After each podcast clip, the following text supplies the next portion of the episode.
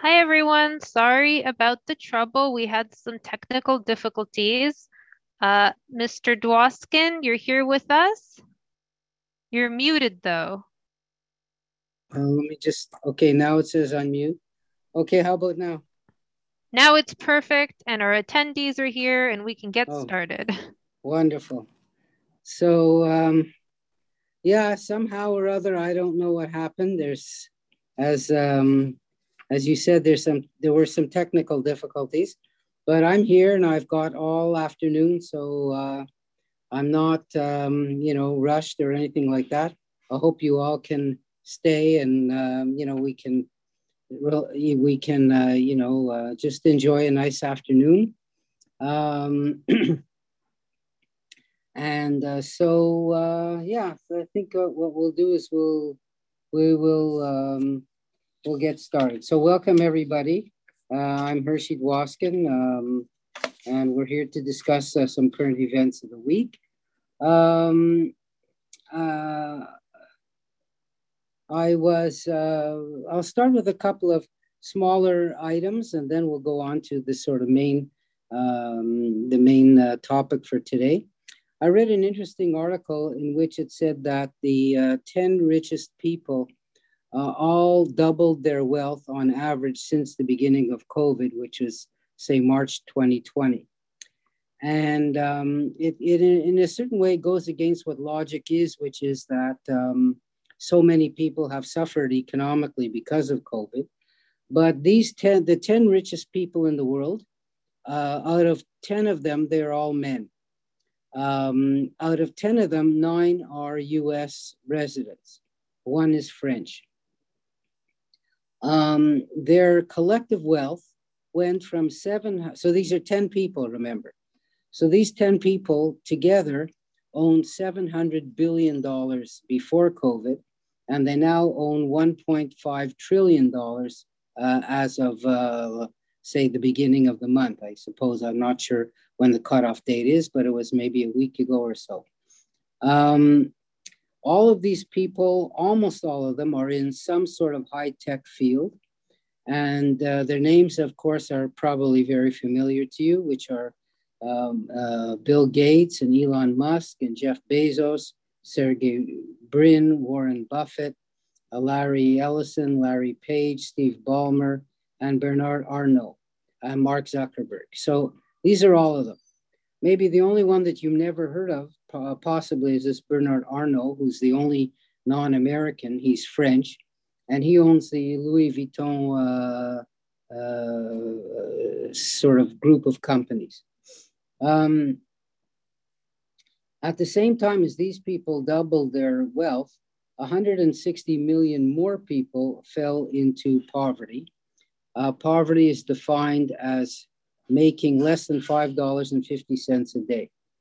Um, women and minorities were the most uh, heavily affected because of job losses arising from COVID. So that means, you know, all the tourism going down, all the restaurants going down, uh, everything associated with travel going down, hotels, uh, etc. Um, for these poor people, inflation, which has uh, taken hold now uh, pretty well everywhere around the world, some countries more, some less. But if you have no income, inflation makes matters much, much worse. Um, uh, the um, uh, the sort of let's call it not call it solution, but let's call it the the um, the tree the the uh, changes that some people were asking for, including some of the uh, Democratic uh, members of uh, the Senate, including Bernie Sanders, was to have some sort of a tax on capital or tax on wealth, whereby um, you know, as as as most taxation systems work these days, you're taxing income. Um, but these people, um, uh, you know, taxing income is is not so is not that efficient and it still leaves this huge gap between people who have a lot and people who have nothing. Tax on wealth would be even harder to do because wealth can be shifted around, can be classified in different ways. And um, it's just um, a fact of life and a fact of our economy that the situation is as it is. Um, many people, including Bill Gates, have asked that a taxation system be changed because they pay uh, uh, so little tax compared to the amount that they have. Anyway, it was just an interesting article to uh, read about, um, showing how much uh, these people have had their wealth increase. Now, of course, uh, one of the explanations is, is that the very, at the beginning of COVID, um, the stock markets were all very far down, and now they've come back up. So, um, you know, that explains for part of it. Uh, anyway, just put that in the background. Uh, the, the big, one of the most uh, impressive events of this week was this volcanic eruption in Tonga. And I'm sure all of you have seen the, uh, have seen the sort of replay of the actual eruption taken from a satellite. It was just unbelievable. Uh, Tonga is in the middle of nowhere in the Pacific Ocean, uh, some um, 1,800 kilometers from New Zealand. Um, so it's kind of really a very isolated uh, group of islands. And uh, one of them, uh, what seems to have happened is that there was a volcano on the island, and um, the land actually sunk, and the volcano kind of went underwater. Uh, and then two days later, it, it, it erupted. And when the hot um, magma hit the cold water, uh, there was this enormous explosion. And, um, you know, that's what we saw on the video. Um, the um, sound of this explosion was heard 4,000 kilometers away. So, for example, imagine something in um, people in Montreal hearing an explosion in Calgary. That's uh, pretty, um, you know, give you an idea of how far away this explosion was. The waves that resulted from this, from the tsunami that was generated, uh, hit California, they hit Alaska, uh, they caused damage in Peru, uh, and in, uh, you know, completely on the other side of the uh, Pacific Ocean. Um, and of course, the damage to Tonga itself is still unmeasured, but the pretty well the whole country is covered in, uh, in uh, ash from this volcano. Um, the uh, Pacific, uh, you know, is known as the Rim of Fire, and uh, Tonga happens to be sitting on a um, uh, boundary between two plates in the Pacific Ocean, and that explains the the generation of all this heat coming from one plate rubbing against another, and then the heat is is forced up through a volcano, and then you know what happened, of course, blew up. Just to give you some little bit of information on this kind of mostly forgotten place, uh, it's a country which has only 100,000 people living in it at this moment. Um, there are 169 islands in Tonga, of which 36 are inhabited, but uh, one of the islands contains 70% of all the people in the country. And the volcano blew up very close, not on that island, but on another one that was pretty close to that, to that one. Um, people only came to live there some 1500, uh, uh, around 1500 BC. So somewhere around 3000 years ago, to uh, 2,500 years ago is when people first arrived there on that island. So, historically speaking, then, in terms of human uh, evolution, it's really been uh, only very recently that people came to live there, uh, spreading from other islands in the Pacific. Um, uh, it was only in the 1600s that they had the first European contact uh, and these were people who were uh, whalers looking for whales, and they visited the island. Uh, in 1900, Great Britain took over the, the sort of uh, administration or ownership of the island. But unlike in other places, Tonga was always independent, and they had a royal family that stayed uh, ruling that country the whole time when Britain was uh, in charge of it. So unlike in other places, like say Hawaii, where where the king was dis- deposed, um, uh, Great Britain allowed the, the monarchy to continue, even though Great Britain, of course, sort of had their own monarch, of course. Um, they became independent in 1970, uh, and it was really the only Pacific country to be continuously independent, um, you know, throughout the whole colonial period. Um, they have no real resources except for all of the sea area that they control. They tried making money by selling passports, by, by advertising themselves as a nuclear waste dump, uh, by registering ships, issuing stamps, um, you know, the usual sort of things that uh, islands with no resources can do. Um, the um, the uh, agriculture and fishing on the uh, on the islands are just for local, uh, you know, consumption. They're so far away from anywhere else that it would be hard to ship any kind of, um, you know, agricultural goods, you know, abroad.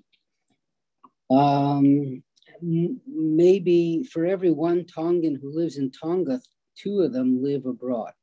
So people have chosen to move away in order to make a living for themselves, uh, moving to, say, Australia, New Zealand, or the US.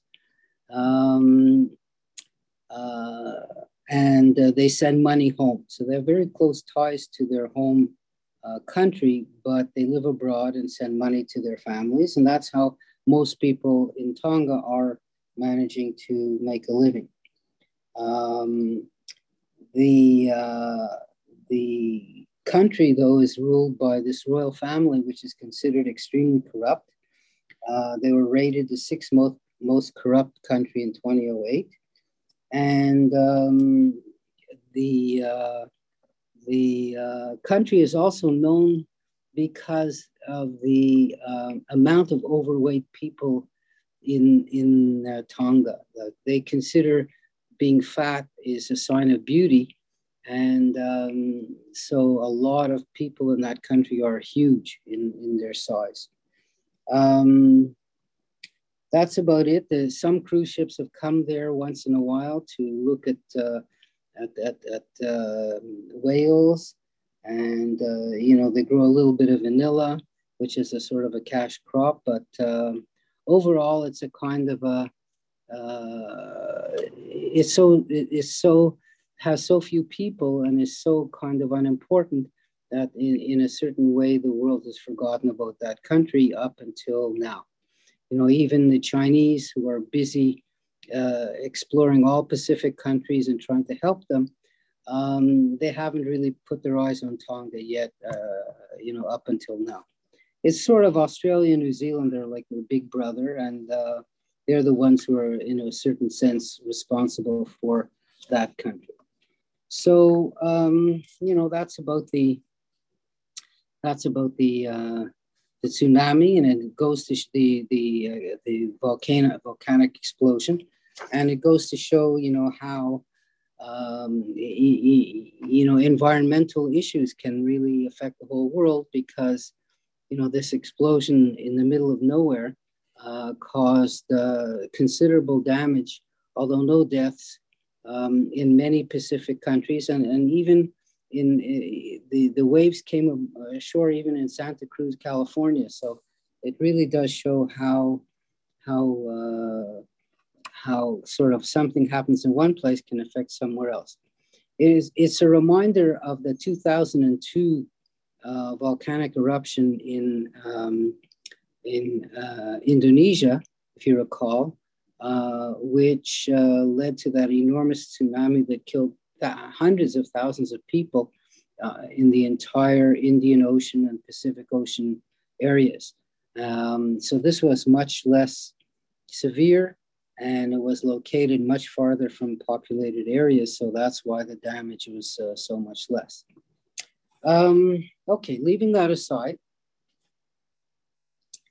uh, we'll come to this sort of uh, topic of the day, which uh, I, I, looked at the fact that yesterday was Martin Luther King Day in the United States. And um, I thought I would talk a little bit in detail about the um, uh, ways that the American government is trying to uh, to honor Mr. King by passing this change in the Voting Act and how much trouble they've had passing it. So, uh, you know, before we just get into that, uh, you will notice that um, uh, in the United States, people are now saying that Mr. Biden is a very weak uh, uh, leader and that he can't get things done, and that um, the, uh, the, the country seems to be kind of drifting. Uh, inflation is taking hold. Um, challenges being pushed at the US from the outside world, like from Russia or from China, are not being answered. And um, the popularity of Mr. Biden has fallen into the low 40% uh, range, which means that uh, elections, which are going to be held this November, will most likely result in the Republicans taking over uh, one or both of the uh, houses uh, of Congress in the US. Um, what Mr. Biden has tried to do, among other things, is to pass something called the Voting Rights Act. And um, part of the uh, part of the uh, incentive for doing this is to protect and support the Black community in the U.S., which is being honored by Martin Luther King Day, and which has been threatened by changes taking place in different states' as voting laws uh, passed since the 2020 election. Um, in general, we, you know, there's so much that could be said about the US Black community, but it's one of the interesting uh, demographic uh, parts of it is that um, although they are growing faster than the uh, white population in the US, uh, they're growing much slower than the, uh, some of the other communities, uh, like the Latino community and the Asian community uh, in the US. Uh, other interesting facts is that the Black people in the US are leaving the major cities that they once um, sort of controlled. Um, cities like Washington, D.C., and Detroit and Chicago uh, and Baltimore are cities where the percentage of blacks has gone down um, quite significantly in the last uh, since the last census was taken. So part of this whole voting issue has to do with the census of 2020. Uh, you might remember that uh, the news has just uh, come out that uh, President, the ex-president Trump, was trying very hard to get the census takers to separate out non-citizens from citizens when uh, counting up the people in the US. The reason for this is that the what Mr. Trump wanted was that non-citizens not be counted, and therefore, when um, the when the uh, statistics are all taken together, the um, the allotment of seats in the U.S. Congress is changed every 10 years according to what the census says. And if you don't count non citizens, then states that have a lot of non citizens lose uh, representation. And that's what he wanted. The census takers refused to do this uh, for both uh, ideological and practical reasons. The Constitution of the United States does not say that um, the census uh, uh has to eliminate non citizens. They said that all people residing in the country should be counted. So it didn't say all citizens. Um, getting back to what I was saying before, is that um, the Black population moving out of cities like Detroit, uh, Chicago, and Washington do have a political effect on these cities and how they're run. And, um, you know, many of these cities uh, for the last uh, maybe 20 odd years had Black mayors and Black city councilors. And um, when the census shows that the, the demographics, demographics have changed, uh, it sort of means political fights as to um, who gets to sit on city council, you know, in these various cities. So uh, blacks have left these cities because of deindustrialization, uh, the closing of factories that attracted them to move there from the south in the first place, like for example the stockyards in Chicago, um, uh, factories and steel factories in Baltimore, um, uh, you know, uh, the car factories in Detroit. All these places have closed down uh, significantly, and so uh, there's a movement either out to the suburbs by people who have sort of um, uh, you know moved up the social ladder, or in many cases moving back to the south where they have families and where industry is expanding. Um, although, you know, industry which is uh, paying a lot less money and are much less unionized than the ones that were in the north. So that's a kind of a demographic movement of what's happening in the black population ever since probably, you know, somewhere around the year 2000 or even before that. Um, uh, Washington, D.C., which was known as being a black city, is today less than 50% black. So it just tells you how, uh, you know, how demographics change. The uh, Voting Rights Act was named after John Lewis, who was one of the associates of Martin Luther King, one of his very closest associates. And he was a member of Congress for some 30 odd years um, representing the Georgia district and who passed away recently. And um, so uh, the idea of this Voting Rights Act was to try to to expand voting rights and to guarantee voting rights and to solve the problems that have come up both uh, in the recent past and uh, before that. Um, in 1965, when civil rights was at its kind of uh, peak and many civil rights laws were passed. One of the laws that were passed said that states which had previously violated the rights of their citizens to vote would be under the supervision of the federal government if they wanted to change any voting laws. And this stipulation lasted from 1965 up until 2013. Uh, in 2013, the Supreme Court tossed out that uh, kind of control that the federal government had over these states, uh, you know, saying it was discriminatory. And ever since then, these states, which are mainly southern states controlled by Republicans, have passed restrictive voting laws, um, which in one way or another disadvantaged the Black populations uh, living in those uh, states. So, um, you know, among other things, this Voting Rights Act was there is there to try to correct that. Um, since many, of course, the vast majority of Black people vote for the Democratic Party, since these states are controlled by Republicans, they wanted to eh, minimize, let's say, the as much as possible the um, Democratic votes, and so laws that they made were there to make it harder for Democratic voters to vote. Um, the bill would uh, reimpose oversight over any state which violates the 14th and 15th Amendment, which is the amendment to the Constitution that say that everyone has an equal right to vote. Any, any citizen has an equal right to vote.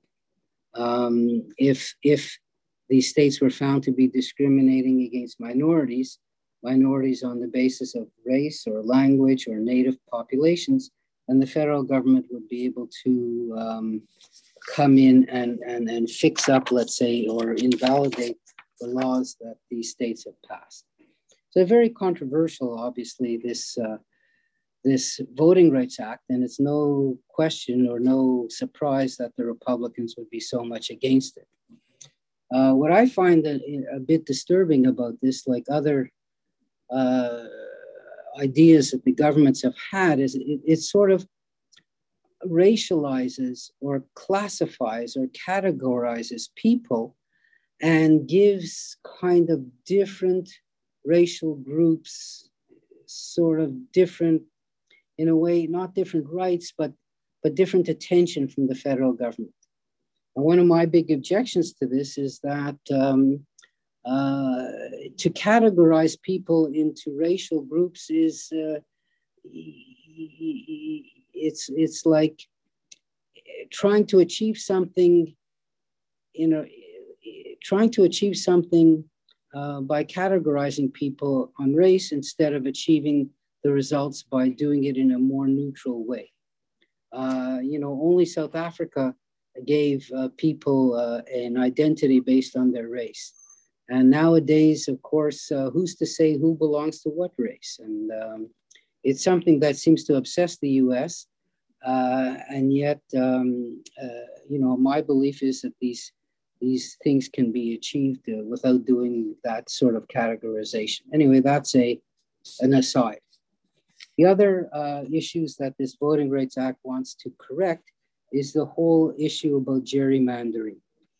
So gerrymandering is a um, political um, a, a, political uh, act uh, of of trying to um, draw districts to favor the party that's in power that's doing the drawing. Um, in Canada and everywhere else, as soon as you have a, um, a country divided where, where, seats or or or, rep, or yeah, where seats are are are divided by district, well, the person who draws the district has some control over how those seats are won. Gerrymandering means an exaggerated or excessive amount of drawing to achieve certain political ends by drawing the boundaries of districts in such a way so that your voters are advantaged and your opposition voters are disadvantaged. It's named after um, a Massachusetts politician named Elbridge Gerry, who did this, you know, way back in the late 1700s. Uh, um, so, so this sort of practice has been around for a long time. Um, even in Canada, on the provincial level or the federal level, there's always been complaining about how district boundaries are drawn, how riding boundaries are drawn. But these complaints are far less severe than what, what goes on in the US.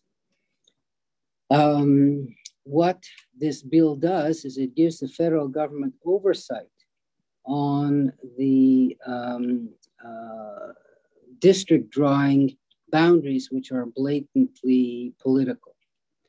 Now, in the United States, uh, some states have neutral commissions which draw their boundaries, something like Elections Canada will say in Canada.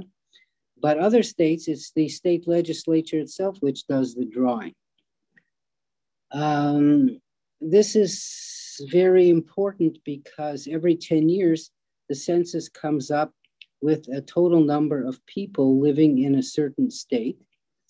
And uh, since the number of members of Congress does not increase or decrease, any changes in population of the states have to be reflected in the number of seats allocated in the members of Congress, members of the House of Representatives allocated uh, by that uh, census. So just to uh, sort of repeat again, uh, the Senate in the US is made up of 100 people, two from each state. So big states and small states get the same number of senators, which obviously advantages small states over big states. The members of the House of Representatives are uh, drawn, are, are, are allocated by population. So uh, the, um, uh, the rules are that every state gets at least one member of the House of Representatives, no matter what the population of that state is. But after that allocation of one, uh, one member, all the other ones are, are allocated by population. So the biggest states have more uh, members of the House of Representatives, and the smallest states have only one. Um, the way that the system works is that after the census is done, each state is allocated a number of members of the House of Representatives. Could be up, could be down, mostly it's the same. The faster growing states get an extra seat or two, like Texas got this round, and the slow growing states lose one, um, uh, you know, because of the changes in population. So in general, kind of the, the faster growing states in the, in the Western US and southern US gain, gain uh, seats and the slower growing areas, especially the Midwest, like Michigan, uh, West Virginia, uh, lose uh, seats and lose representation. But once the, once the number is decided, let's say it's decided that Michigan will get 16 uh, members, losing, let's say, one member, it's up to the state legislator to figure out where the boundaries are to, to draw up those 16 districts. And that's where gerrymandering comes into effect. Although it's always been done, um, one, uh, it's computers which really assisted the legislators in power to decide how to divide the boundaries to the best advantage of their own party. And the Republicans have been much more aggressive in this area than the Democrats have been. Although, de- although the Democrats have also kind of um, you know, used the boundary drawings to their advantage, since the Republicans control more states, it's always been them who've decided to really push hard on drawing boundaries to their own advantage. So, how is this done? Um, there's two ways to there's two ways to um, draw these boundaries in an unfair way. One is by dividing up by first of all identifying who are your voters, and more importantly, who are the voters of the opposition. Um, now, since in the United States the Black population is the most uh, united uh, voting group in their preferences, uh, and since their preferences are always the Democratic Party, if you're the Republicans, what you want to do is minimize the Black vote as much as possible. And that's what they've done. So there's two ways of minimizing. One way is called packing, meaning finding where all the blacks live in your state and trying to trying to make a district that will include all of them so that that one district will be uh, let's say democratic and then everywhere else the republicans have a much better chance of winning uh, this week this past week, uh, there was an election in Florida uh, for a member of Congress to replace one which had passed away, the so-called 20th district of, the, of Florida. And if you look at a map of this 20th district, it includes, um, uh, this is in Southern Florida.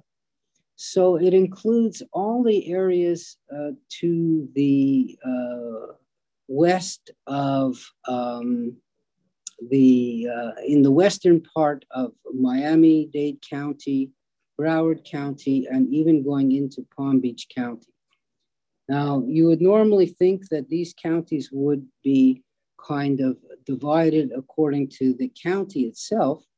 But here, what the what the Republicans have done is that they the black people living in those counties live in the western part of those counties, and so they drew a line from the south to the north that sort of incorporates all these black areas and some other suburbs, um, leaving sort of all of the, leaving that district to be uh, only 20% white and uh, some 60% black and 20% Latino. And so they've sort of, in a way, insulated the other areas from that heavily black vote.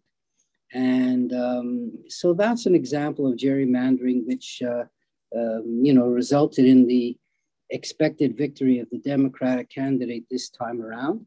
But it, it's in a sense unfair because geographically it, it, it, it takes parts of three different counties and put them in one district, rather than sort of, let's say, taking one county and making that one district all by itself. Um, so packing, this is called packing. So you pack all your opponents into one area, leaving everybody, leaving uh, uh, the other districts open to um, your own party's uh, advantage. The other way to do it is dividing. So in some places, it's better to, let's say, for example, you have a place where, um, uh, uh, let's say, let's say um, a place where maybe blacks will live in one concentrated area in a city. If you want to minimize their power, what you could do is take their district and take a little piece of each of the black neighborhoods and put it in separate uh, uh, separate districts. And uh, therefore, um, they lose the uh, advantage of their sort of uh, concentrated vote. And you sort of split them up among several different districts, which you hope the Democrats won't win any of them. So this is a, division, a dividing system, which is also used. And it's the it's, it's the strength of computers which will tell um, the ones doing the boundaries which is the best way for their party to, to do this. And, and, and this has been occurring, uh, like I said, throughout American history. But ever since the, the, the computers have become used, uh, you know, starting in this, well, not starting in, but, you know, the power of them you, you have, have led to gerrymandered uh, votes in, in, in lots of different places. So I said some states, they don't use the system at all. The states which have only one representative in the very small uh, populated states like Vermont or North Dakota or Wyoming, obviously gerrymandering is not an issue because the whole state is one district. But in states that have, you know, uh, bigger populations, it, it's possible to eke out an extra advantage um, in that way. Um, so, you know, for example, in some of the southern states, like I say a state like Mississippi, which I think has seven uh, members of Congress, there's only one Democrat, even though the Black population of Mississippi is about a third of the state. So, this just gives you an idea about how that happens. So the Voting Rights Act is, is meant to uh, uh, counteract this and put in uh, controls over extremely gerrymandered maps. Other thing it's trying to do is to um, have the government approve uh, voter ID laws and to, um, to uh, try to make it easier for people to vote. And the Republicans have passed laws to make it harder for people to vote. So, for example, um, uh, uh, many of the Republican states are using voter IDs to limit uh, or restrict how easy it is to register to vote. So, for example, they won't approve student ID cards as voter ID, but they'll approve a, a gun registration ID as a voter ID in addition to, of course, driver's licenses. Remember that in the US, they don't have the way the systems that we have where everyone gets issued a, a state ID like we have our, our, our Medicare cards where every single person gets one. There, they don't have any kind of statewide, statewide identification card.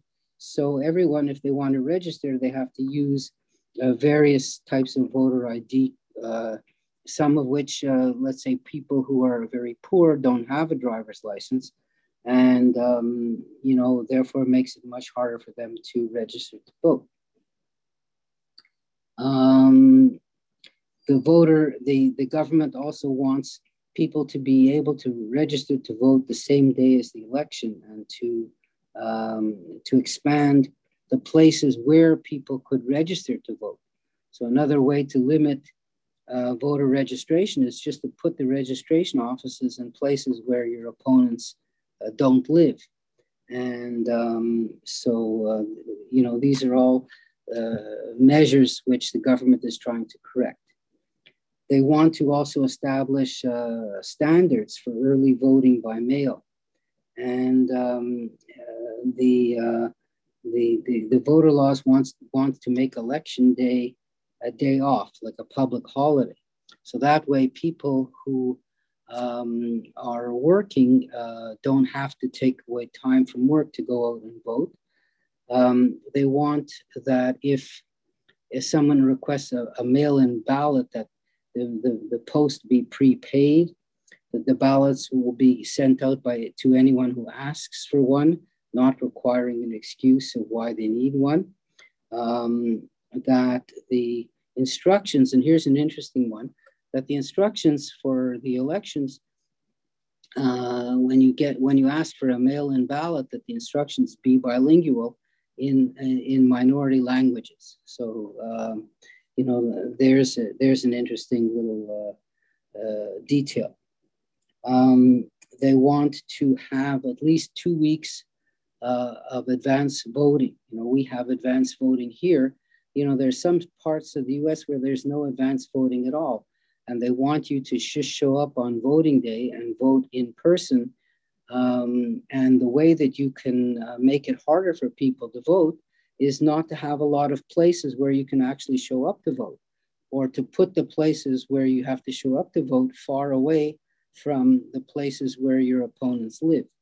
So all these tricks have been done. And the uh, voting laws in, that, that, are proposed uh, are trying to get rid of those sort of uh, tricks.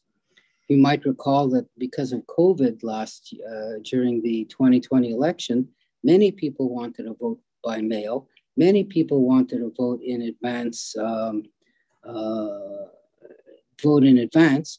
And these were things that were seized upon by the Republicans to say that the elections were unfair, uh, were illegal, because so many people voted by mail and so many people voted in advance. Um, needless to say, there's nothing partisan about voting in advance or voting by mail. But uh, the way the Republicans saw it, it was opening a door to fraud because uh, uh, you know you didn't show up in person on voting day to vote. Um, uh, the other thing, of course, a major issue about voting in the US is to limit the role that money plays in um, determining who wins. So in the US, they have a kind of a system where anything goes, that huge uh, amounts of money can be donated to political parties or candidates, uh, or these political action committees can be set up to support a certain candidate or a certain policy. And um, you know, we have we in Canada have very strict limits on how much people can donate to uh, political parties, and corporations are not allowed to make donations because obviously that would mean that they expect something in return. So the U.S. doesn't have any of these uh, sort of spending caps, and this new law is, is, proposing that there be spending caps in order to in order to um, uh, limit the influence of money on, uh, on elections. Unfortunately for Mr. Biden, um, there he doesn't have enough. The bill, this bill was passed in the House of Representatives, but in the Senate, um, their uh, chances of passing this bill are very low because he, at the very most, has 50. At the very most, has 50 supporters. Um, uh, couple of which are not exactly happy about it. But you need 60 uh, votes in the Senate in order to pass a bill because of what's called a filibuster, which is a uh, method that a minority party can use to stop a bill from passing. Uh, so in the US now, in order to uh, overcome a filibuster, you need 60 uh, votes, which of course uh, the Democrats don't have in the American Senate. So, what Biden wants to do is to end the filibuster rule, to end the rule that says that a minority of uh, senators can block any kind of legislation. Now, there's some senators uh, on the Democratic side, like Joe Manchin, who say, look, um, I support the voting rights bill, but I don't support uh, ending the filibuster because the filibuster was a technique or was a was a um, was a, a system used to make sure that votes in the Senate would be somewhat bipartisan. That, in other words, you need to have some senators from the opposite party voting with you in order to pass a bill, in order to make sure that this is not a strictly party line vote. Um, it's less divisive that way. And there is a certain logic to it, except that in the past, um, Republicans have decided that they don't want to support any anything, for example, that President Obama was was um, proposing. And this sort of hard line was developed by one of their former uh, leaders, Newt Gingrich, who said, um, you know, politics is war, and we have to do everything we can to win. Whereas, uh, you know, in the, in the 19 in the 20th century, there was a lot of bipartisanship and a lot of um, a lot of the parties working uh, across party lines.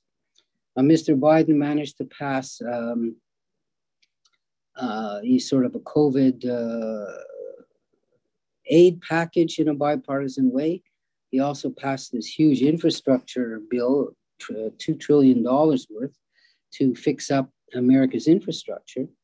But the other initiatives that he wanted to take, which is, you know, to change the tax system, to, uh, to allow um, uh, free, um, you know, expand Medicare to making it a system like ours, to have early childhood education, um, to uh, tax people in a more uh, fair way.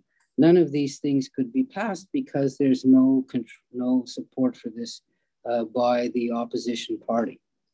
And what he said is is that you know that the majority of people did elect um, uh, the Democrats, that the Democratic senators were 50 of them um, represent far more people than the 50 Republican senators, and therefore it's undemocratic to allow a minority to block the will of the majority. Um, but because of the existing rules, uh, he won't be able to pass this voting, all these voting changes. And um, so uh, it's just another kind of uh, uh indication of how um, weak in a way his government is. I mean, uh, you know, when you only get half the Senate seats, what can you expect? That's what I would say. Um, the uh, the um, the uh, you know when we coming back to voting, let me just check my watch. Coming back to the voting uh, system in the U.S., the federal system, we have to understand that their system is so, so different from ours. In that, uh, in the United States, it's the states themselves who control the uh, voting process in the federal uh, elections. So, in other words, you have 50 states in the US, and each state runs their own federal election uh, unlike what we have here in Canada, where uh, it's Elections Canada, a federal body which runs the um, federal elections. There, it's the state, it's the states themselves which um, uh, set the rules, and each state's rules are a little bit different, uh, which certify the rules, certify the counting of the ballots, which report the uh, results to the um, uh, people, uh, to the TV uh, networks and the media, which register the results with the federal government, and ultimately which choose the electors who go to Washington after the election to choose the president. And this is where all the hullabaloo started last time because President Trump felt that he really didn't lose the close states. And he asked the Republican governors of those states to throw out the election results and to choose a different slate of electors for the Electoral College. And when there's a dispute in the Electoral College, then the results of that state are thrown out. And then the House of Representatives itself chooses the president. And each state has one vote. And since there are more Republican states, President Trump wanted the election to be carried out in that way. Uh, so the Democrats, of course, want to reform the system, uh, which is, very kind of archaic and very uh, convoluted and very open to uh, to manipulation. I mean, suppose in the last election, uh, the Republican states uh, did get their secretaries of state to throw out the election results and to say, well, because the election was not held fairly, we're going to name our own uh, slate of electors, then, you know, it could have happened. And then all uh, hell would break loose as far as deciding who won the election. Um, so that's why they would love to change this system. But because the system is set that way in the Constitution, that the states run the elections, there's not much hope of changing the Constitution. Um, uh, the Republicans are saying that uh, you know the voting laws, the voting bill that is being proposed is something which goes against the Constitution, which um, uh, is to give the federal government uh, control or influence uh, over what the state's job should be. And the federal elections in the US are carried out by the states and not by the federal government. The Democrats, in a sense, want to make it easier to vote for everybody. The Republicans want to emphasize prevention of fraud uh, of which there was no fraud in the last time, but um, you know they have the right to change the laws as they want. Uh, each state does, and that's what they're doing. Um, the other the other thing is is that the elections in the U.S. are different from our elections in that they choose many different candidates at the same time. So they're voting on a federal level, they're voting on a state level, uh, they're voting even on a local level. And so the ballots are long, and the ballot and the time it takes to vote is a long time if you have to choose each every in every candidate that you have. Um, uh, it's easy, therefore, to um, to uh, use this complicated election system to make it either easier or harder to vote. And if the polls uh, are not placed in the right places, if the hours that are uh, decided when the polls are open are, are, are, are kind of uh, manipulated, um, uh, these restrictions can lead to difficulty in voting. You might have seen pictures of people waiting hours and hours and hours to vote uh, in the US. Some of them waited for two hours and more to be able to vote. And, you know, of course, our system here, you're in and out pretty quickly. Um, and that's why, uh, you know, the Biden administration wants to uh, expand mail balloting, expand uh, um, early voting, uh, to restrict the way that polls can be uh, decided on where they should be placed. Uh, you might have heard that this silly law that some Republican states passed saying you're not allowed to give water to people who are standing in line. So, um, you know, because that might influence their vote. Um, you know, that's where all of this sort of uh, fighting is taking place uh, on this kind of very um, practical level. Um, so, uh, you know, just to sum up, then it looks like this Voting Rights Act won't be passed, and um, it's uh, it's uh, the, the, kind of I would say neglect of the Democratic Party uh, in state elections going back many years, which have allowed the Republicans to take control of the states, and that allows them to set the laws for the federal election system. Um, you know, we're lucky in Canada that we don't have these sort of uh, part very partisan uh, election rules that Election Canada and the Election Quebec, uh, election officials in uh, all the other provinces uh, have a neutral body which controls the elections um, and uh, which limits uh, spending on uh, political campaigns and tries to make a bit of a more democratic system than what they have in the US. But remember that because our elections are held in different times in the states, uh, in the provinces, and in the federal government, uh, and because you're only voting for one candidate at a time, your time spent in line is very short. Uh, you're in and out quickly, and um, it, it, sort of simplifies things in terms of counting the votes. And, um, you know, so our systems are different, so the results end up being so different. Um, anyway, that's just a, just a bit of a summary about the um, the uh, this this uh, proposal to change the voting rights. Um, I'm going to see now if you have any questions about this uh, or about uh, other subjects that you might want to uh, hear about.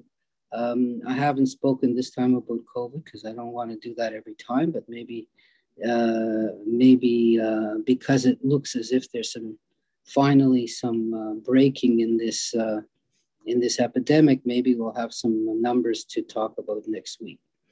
Um, um, the uh, other event that people have been paying so much attention to is the uh, uh, this attack on the synagogue in uh, Fort Worth, Texas, where um, four people were taken hostage and uh, in the end, the uh, hostage taker was killed and the four hostages escaped. Um, certainly for, uh, for those people who feel that anti-Semitism is not a big issue, it just reinforces again the vulnerability of the uh, small Jewish population, uh, you know, uh, in, in places outside of Israel and how uh, vulnerable this community is to people who don't like it. Um, and um, it's, uh, it's something which at least has sort of concentrated people's attention and brought back the, the notion that yes, uh, this particular community is so very vulnerable. Um, so anyway, yeah, if you've got any comments about this or questions about this, just let me let me know. We are now waiting for questions. Okay, good enough. Good enough. Um, I know that Montreal has had a snowstorm, um, but you know, sort of, I would say you know, uh, you know what Schadenfreude is. I mean, feeling sort of when a disaster happens to somebody else and you feel happy about it. That's what that word means.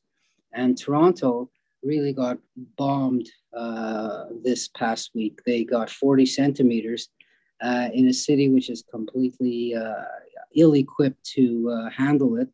And um, the city is like frozen now for the second day in a row. So, uh, you know, where our streets are already being cleared off and, and, and things of life is beginning to get back to normal.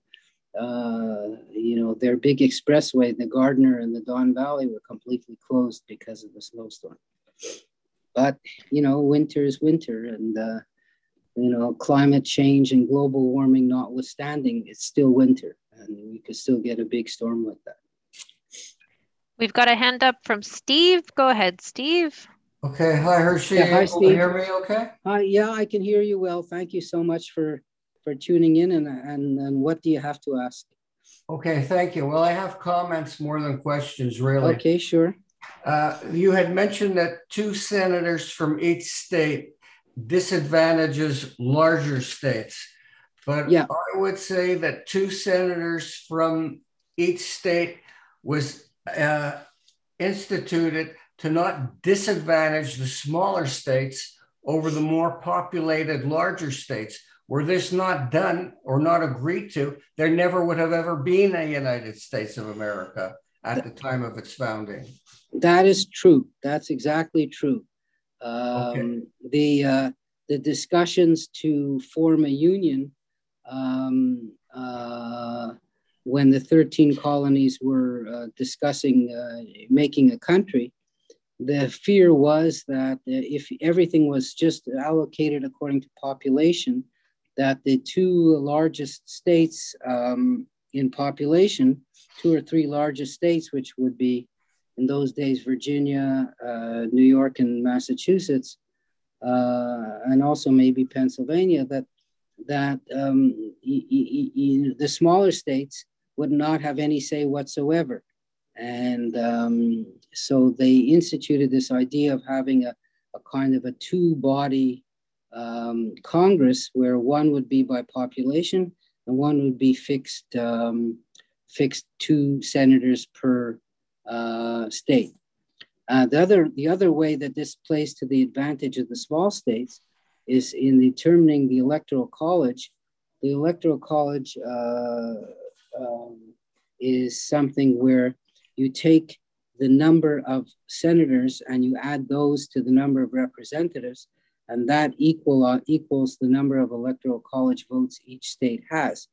So obviously, uh, the, the, the fact that you start off with two per state advantages the smaller states. I was going to mention that in uh, with regards to the uh, electoral college because without two senators from each state, without the electoral college, the American elections would always be decided by cities like New York, Chicago, and Los Angeles, with no need to even visit any of these smaller states. So the Electoral College uh, ensures that uh, there'll be a, uh, a fairer uh, election and all states will be uh, will be considered. Well, it, it, it's not fairer in the sense that uh, different people's votes count for more or less. So it disadvantages um, uh, uh, states that have larger populations and advantages states that have smaller populations. So the voters, the individual voters in the smaller states have more say than in the larger states. Uh, uh so would... in that in that way, in that way, it's not depending on what you want to call fair. Um, right. It's not one man, one vote it's right. one man, one vote, but each vote counts differently. Let's say. Well, I, I would say that uh, that it, that as as it was founded, that it is fair because America is not a pure democracy; it's a republic and a representative democracy. Yeah, yeah, no, you're right. You're absolutely right. It goes exactly with how the founders, uh, the bargain. It wasn't. It was a bargain, and you know when you have conditions that are made in a bargain, um, you know things don't uh, don't always end up in that way. I mean, we have we have a small we have a uh, in Canada we have a, a kind of a shadow of that in that um, uh, let's say Prince Edward Island, whose population is 130,000, they have four federal seats. Well, 130,000 divided by four is like 35,000. Uh, but the average size of a federal seat in the rest of Canada is around 100,000. So, uh, you know, we do have those um, those uh, in, in, you know inequalities in a very minor way, also. Um, also, Hershey, I wanted to uh, make a comment regarding uh, Republicans making it harder for people to vote. I would say that the Republicans want to make it harder for non citizens to vote. Uh, they don't want to take the vote away from from uh, legitimate well, they, citizens. You know, there's been very extensive research uh, done, of course, in the last election, and there's almost no incidences of fraud of let's say somebody voting twice or somebody taking someone else's name to vote. And the tiny few cases that they found were all you know republicans who were sort of trying to cheat the system. And Hershey, um, can you actually it, believe think, think that? There's, there's can no... you believe that with vote harvesting, dead people on the rolls, people moving from one state to another without notifying that they've moved? You you you you you had said that uh, uh, that there was no fraud in in the last election. That statement right. is is highly unlikely. There were 17 well, think states. Of it, think of it think of it. Think of all the work that's been done, and there haven't been any. Um, you know, there hasn't been any public, uh, you know, cases being brought where these fraud things happened. I mean, Hershey, uh, Hershey. yes, it is true. People move from state to state, and they may not uh, read. They may not, um, uh, you know, they may vote in the in the in the new state that they move to without taking their names off the roll of the old state. But that doesn't mean that they've done anything wrong because they're not going to run from one state to the other on election day to vote twice. There isn't any any sort of indication that that ever happened. And as far as what you would call vote harvesting, which is uh, such a, a nasty term, all that simply means is that um, uh, where you had an ability to drop off your ballot uh, in a sealed envelope, if somebody goes and let's say goes to a place, a community center, let's say like I don't know, let's say the Y, the JCC or something like that, where people have gathered, they said, okay, look, one person can pick up everybody's ballot in a sealed envelope and drop them all off into a, a mailbox or into a, into a ballot box itself. There's no reason why that should be fraudulent any more than somebody walking on them, their own uh, to go drop their ballot in a box. There's no there's no indication that there's anything fraudulent about that. There, there, or let's put it like this: there hasn't been any proof shown that there was any fraud of that sort in the okay. last election. Okay. In the, in this last election, with regards to the integrity of the uh, of the of the election, 17 states 17 states petitioned the Supreme Court to hear their challenges of the election process, but the Supreme Court, which has pl- not plenary primary juris- jurisdiction in dis- in disputes between states, because there is no other court that could hear a challenge of one state to another. The, the Supreme Court refused to hear these uh, refused to hear these challenges. It's not like that they were heard and it was decided that uh, that there was no merit to it. Well, it was but, decided but not to hear that. Of, but just if I could just Hershey, if I could just continue for for a moment. Okay. What, Go ahead. What is this here opposition by the Democrat Party to to fair elections with with voter ID, with photo ID? The only the only reason I can think of is because the Democrats want to cheat.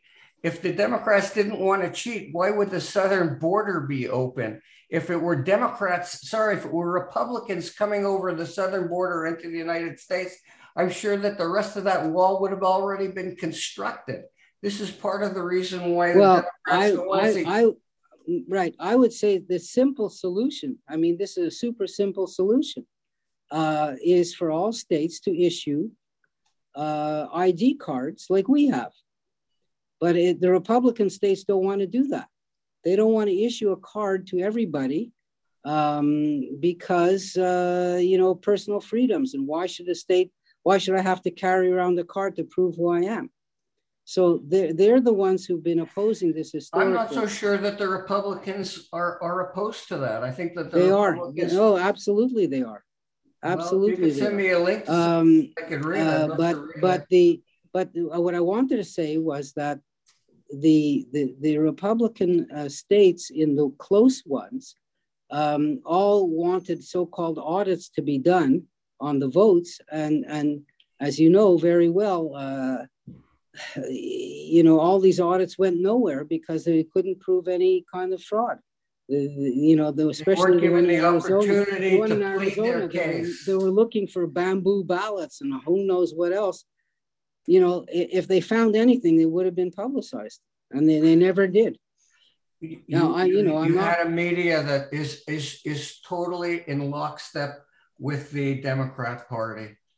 Uh, I'll, well, I'll, I'll I, you know, I don't, uh, for sure for sure the, there's media who are you know uh, pro democrat and media that are pro republican just as you know all around the world you've got media in england or in france which are you know associated with one one uh, sort of party or another. I think that's pretty well inevitable but it doesn't mean that, um, it, or let me put it to you like this, that um, the, the, it seems as if in the United States they've raised, the, the, the partisan division is so strong and has been pushed even stronger by different media that it, it, turns out that people don't believe anything that the opposite media says. Um, I mean, you know, we have uh, the National Post and the Globe and Mail in Canada, and no one is going to say, well, anything you read in the Globe and Mail is, is a lie, and vice versa. So uh, it's the it's a division of the state uh, of the United States, which is a, which is a cause of all of these uh, disputes, which um, has led to the fact that uh, um, you know, 75% of Republicans feel that Biden didn't win the election, even though there hasn't been any kind of um, uh, evidence that that's the case. So that's how strong the, the, the, division is in, in the US.